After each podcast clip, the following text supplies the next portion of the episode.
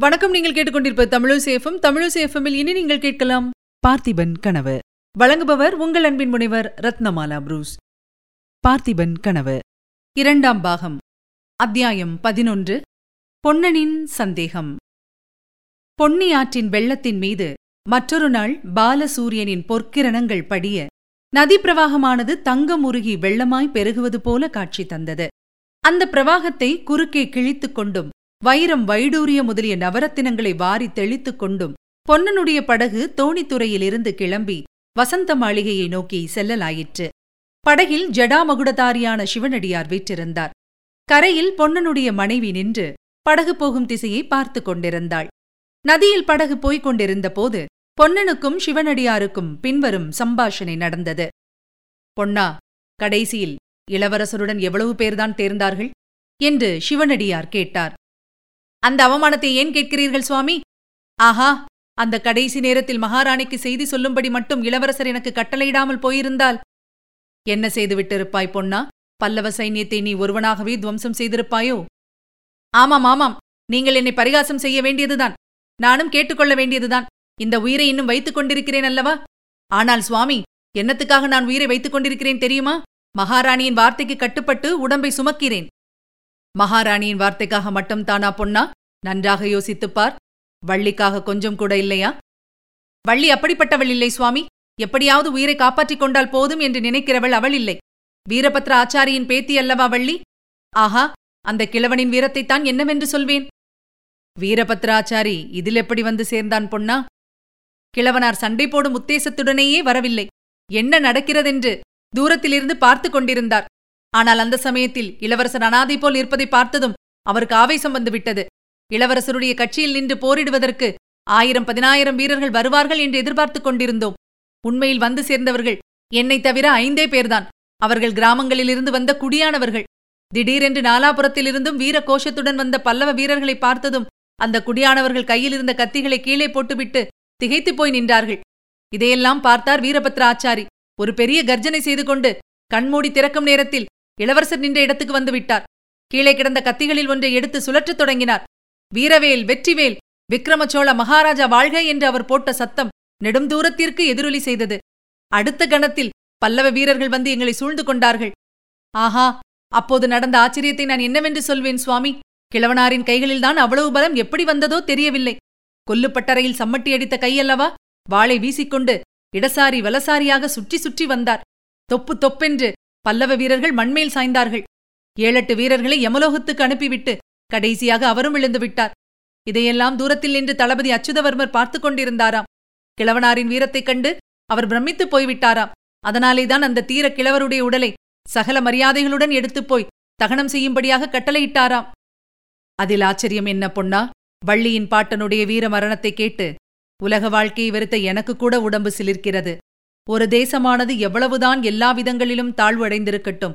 இப்படிப்பட்ட ஒரு வீர புருஷனுக்கு பிறப்பளித்திருக்கும் போது அந்த தேசத்துக்கு இன்னும் ஜீவசக்தி இருக்கிறது என்று சொல்வதில் தடை என்ன?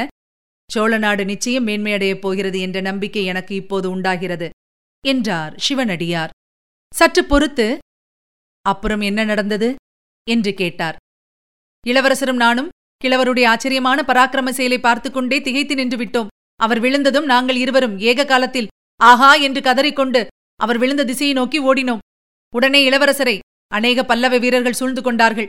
நான் வெறி கொண்டவனைப் போல் என் கையில் இருந்த வாளை வீசி போரிட ஆரம்பித்தேன். அப்போது நிறுத்து பொன்னா என்று இளவரசரின் குரல் கேட்டது. குரல் கேட்ட பக்கம் பார்த்தேன். இளவரசரை சங்கிலியால் பிணித்திருந்தார்கள். அவர் இனிமேல் சண்டையிடுவதில் பிரயோஜனமில்லை பொன்னா. எனக்காக நீ ஒரு காரியம் செய்ய வேண்டும். மகாராணியிடம் போய் நடந்ததை சொல்ல வேண்டும். மேற்கொண்டு என்ன நடந்த போதிலும் என் தந்தையின் பெயருக்கு அவமானம் வரும்படியான காரியம் மட்டும் செய்ய மாட்டேன் என்று நான் சபதம் செய்ததாய் தெரியப்படுத்த வேண்டும் என்றார். எனக்கு பிரமாதமான ஆத்திரம் வந்தது. மகாராஜா உங்களை பகைவர்களிடம் விட்டுவிட்டு நான் போகவா? என்று கத்திக்கொண்டு என் வாளை வீசினேன்.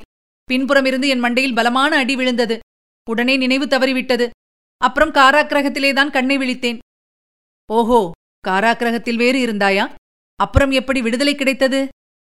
மறுநாளை விடுதலை செய்து விட்டார்கள் இளவரசரைத் தவிர மற்றவர்களையெல்லாம் மன்னித்து விட்டுவிடும்படி. மாமல்ல சக்கரவர்த்தியிடமிருந்து கட்டளை வந்ததாம். என்றான் பொன்னன். சக்கரவர்த்தி எவ்வளவு நல்லவர் பார்த்தாயா பொன்னா?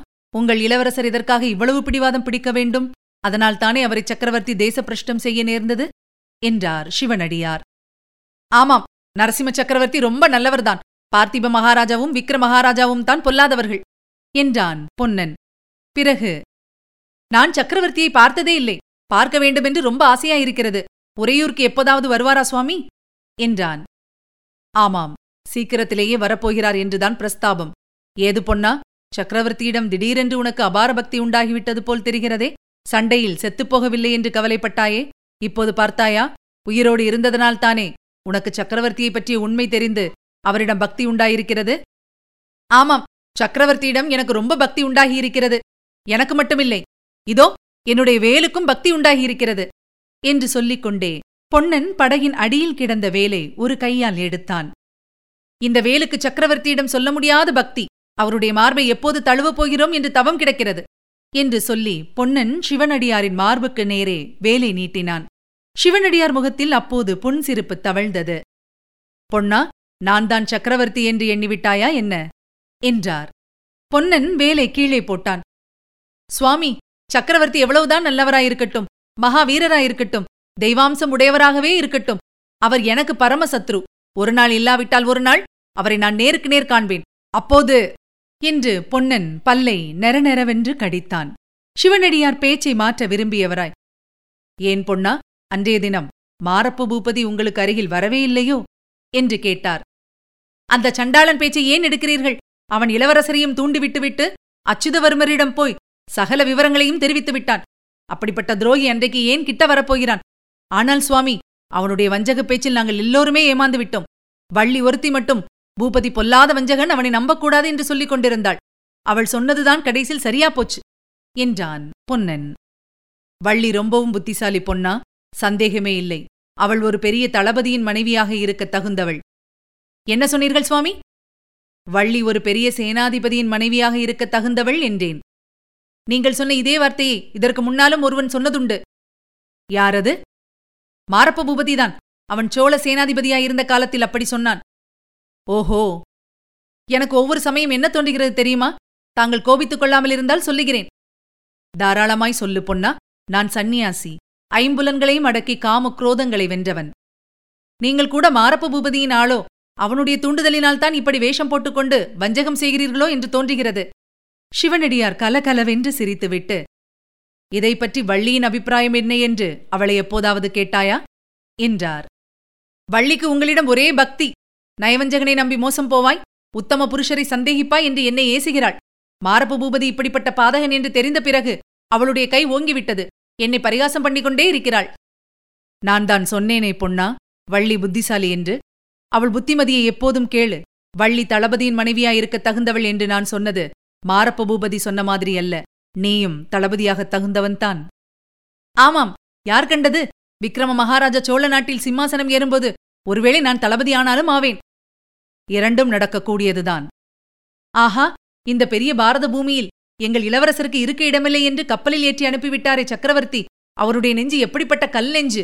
அதை காட்டிலும் ஒரே அடியாக உயிரை வாங்கியிருந்தாலும் பாதகமில்லை. நீ சொல்வது தவறு பொன்னா.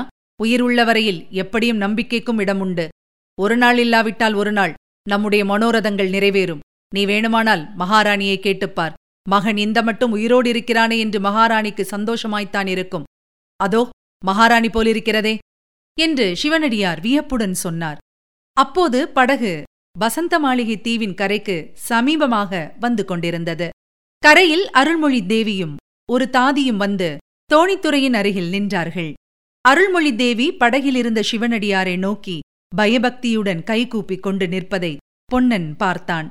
உடனே சிவனடியாரை நோக்கி சுவாமி ஏதோ நான் தெரியாத்தனமாக உளறிவிட்டேன். அதையெல்லாம் மன்னிக்க வேண்டும் என்று உண்மையான பச்சாதாபத்துடனும் பக்தியுடனும் கூறினான். இதுவரை நீங்கள் கேட்டது அமரர் கல்கையின் பார்த்திபன் கனவு.